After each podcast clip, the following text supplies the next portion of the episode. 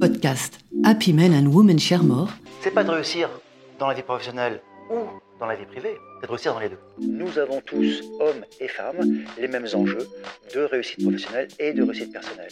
Je suis Béatrice Gourcuff et je dirige Compagneros, l'école du sens au travail, qui porte la démarche Happy Men and Women Share More dans les entreprises pour accompagner dans la durée le progrès vers plus de mixité entre hommes et femmes. Le difficile accès des femmes au pouvoir est-il une fatalité? Podcast Happy Men and Women Share More, avril 2023. Les femmes représentent aujourd'hui 49% de la population active, 42% des cadres, 20% des cadres supérieurs, 22% des effectifs des COMEX et CODIR, des 120 plus importantes entreprises françaises. Trois femmes sont aujourd'hui DG d'entreprises du CAC 40. L'évaporation des femmes des sphères de décision et de pouvoir est une réalité, et les quotas Rixin, votés fin 2021, mettent les entreprises au pied du mur. Comment atteindre l'objectif fixé, à savoir 30% des instances dirigeantes en 2027, 40% en 2030 Pour Happy Men and Women Sharemore, le progrès de la mixité nécessite une révolution profonde des pratiques et des comportements à tous les niveaux de l'entreprise. Mais la problématique ultime de l'accès au pouvoir cristallise un certain nombre de contradictions. Les hommes et les femmes aujourd'hui au pouvoir sauront-ils, voudront-ils changer les règles du jeu qui leur a permis de conquérir leur propre pouvoir? Pour aborder ce sujet, je procéderai en trois étapes. Nous verrons d'abord comment hommes et femmes ne sont objectivement pas à égalité pour conquérir le pouvoir.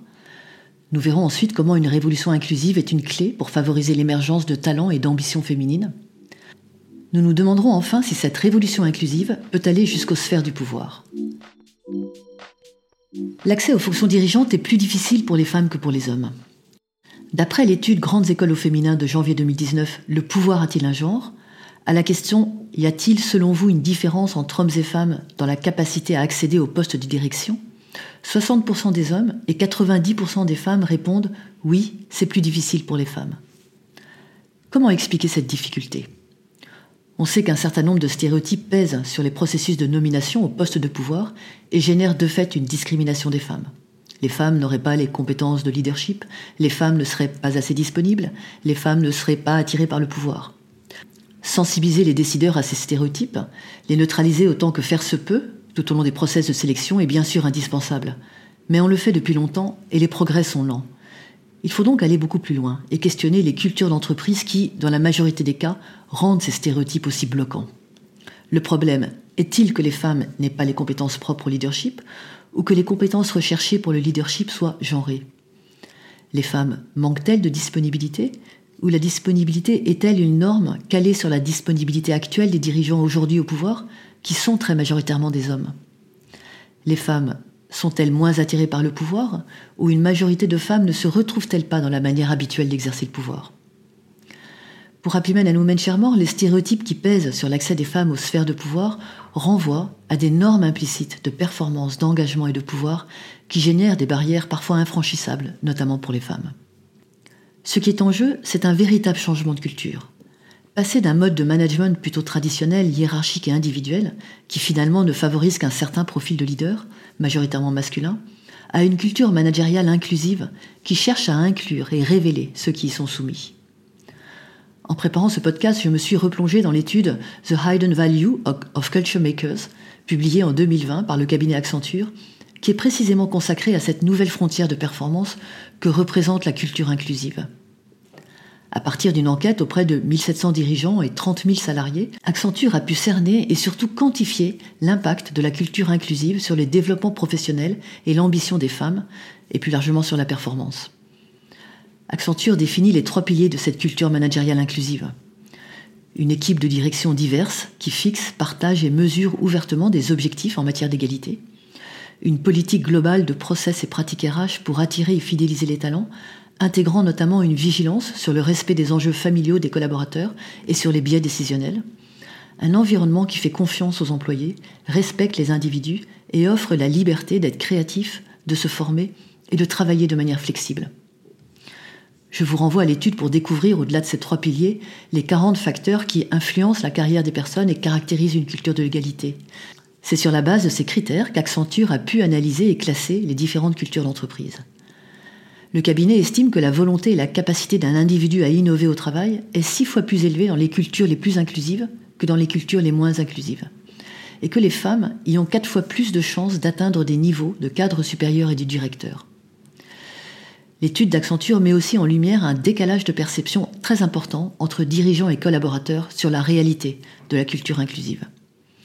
78% des dirigeants estiment qu'ils créent des environnements inclusifs, mais à peine plus d'un tiers, 32% des employés, sont du même avis. Enfin, Accenture part de cet écart de perception pour explorer l'impact de la culture inclusive sur la carrière des femmes. D'après l'étude, si cet écart de perception était réduit de moitié, la proportion des femmes ayant le sentiment d'être un membre clé de leur équipe et d'avoir une réelle influence sur les décisions augmenterait de 53%, passant de 1 sur 5 à plus de 1 sur 3, tandis que la proportion d'hommes ayant le même sentiment augmenterait de 5%.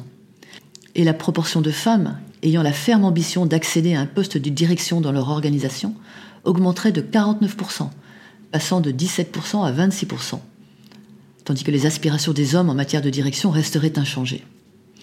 On le voit, une culture vraiment inclusive permettrait à beaucoup plus de femmes d'exprimer leurs talents et de forger leur ambition. Mais la révolution inclusive est-elle possible jusqu'aux sphères du pouvoir? Ou va-t-elle se heurter à certaines réalités structurantes du pouvoir? Aujourd'hui, la charge de travail élimine beaucoup de gens du pouvoir, et statistiquement plus de femmes, qui sont souvent plus engagées que les hommes dans les responsabilités familiales ou tout simplement moins encline à des sacrifices excessifs de vie privée. Cette charge de travail justifie les plus hautes rémunérations. L'entreprise achète le temps privé de ses dirigeants. Est-on prêt à remettre en cause cette norme? Pourrait-on envisager de limiter le temps de travail des dirigeants et leur rémunération? Pourrait-on envisager des postes de dirigeants en binôme ou des missions de direction sur une durée limitée? Est-ce que c'est possible? Est-ce que c'est souhaitable? Les dirigeants en place le veulent-ils? Sont-ils prêts à partager? J'ai souvent en tête la série danoise Borgen, où l'on voit la Première ministre assumer ses responsabilités professionnelles tout en gérant une vie de famille presque normale. Autre réalité structurante du pouvoir, la conquête. Peut-on empêcher la compétition, les rivalités et les joutes de pouvoir de s'intensifier au fur et à mesure de la progression dans la hiérarchie?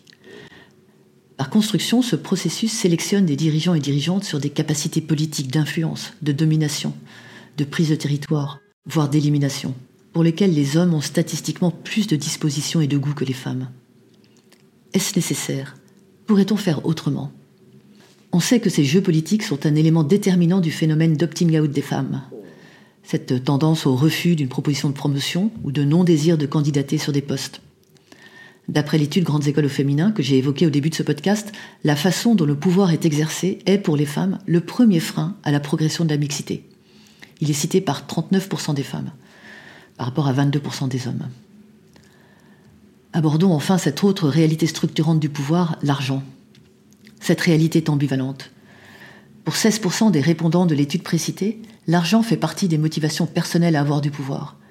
Mais pour 52%, l'argent est vu comme la première motivation de ceux qui sont actuellement au pouvoir. Au-delà des très hauts niveaux de rémunération, qui justifie, on l'a vu, des charges de travail et des pressions colossales et génère de puissantes rivalités interpersonnelles, les enjeux financiers sont bien souvent omniprésents dans les sphères de pouvoir. Ils contribuent là aussi à sélectionner une certaine typologie de profil, sur des critères de comportement moins spontanément attribués aux femmes, prise de risque, tolérance au stress, confiance en soi, combativité. Je viens de lire l'excellent livre Le Mage du Kremlin de Giuliano da Empoli. C'est une passionnante méditation sur le pouvoir, dans le contexte spécifique de l'histoire contemporaine de la Russie. On y voit s'y déployer ces logiques de conquête, de pouvoir de l'argent, d'élimination des adversaires. On en comprend aussi la part spécifiquement masculine. Charge de travail, rapport à l'argent, jeu de pouvoir, domination, pression financière, stress, risque, les postes de pouvoir concentrent, en les accentuant, les principaux facteurs qui discriminent statistiquement plus les femmes que les hommes. L'exercice du pouvoir semble intrinsèquement déclusif et sous la pression de leurs propres responsabilités, les dirigeants ont peu d'espace pour en prendre conscience et modifier leur comportement. Pourtant, leur exemplarité est au cœur du réacteur de la révolution inclusive. Déjà au pouvoir, ou pas encore au pouvoir, hommes et femmes sont invités à inventer les modes de leadership inclusif qui, du bas en haut de la hiérarchie, ancreront l'attractivité et la performance de demain. Partage du temps, partage de la valeur, rapport aux autres, place de ses enjeux personnels, ce sont de nouvelles équations de sens au travail qui sont à expérimenter, dans la perspective transformante du progrès de la mixité femmes-hommes. Happy Men and Women Share accompagne cette révolution douce en donnant l'envie et le pouvoir d'agir à tous les niveaux de l'entreprise.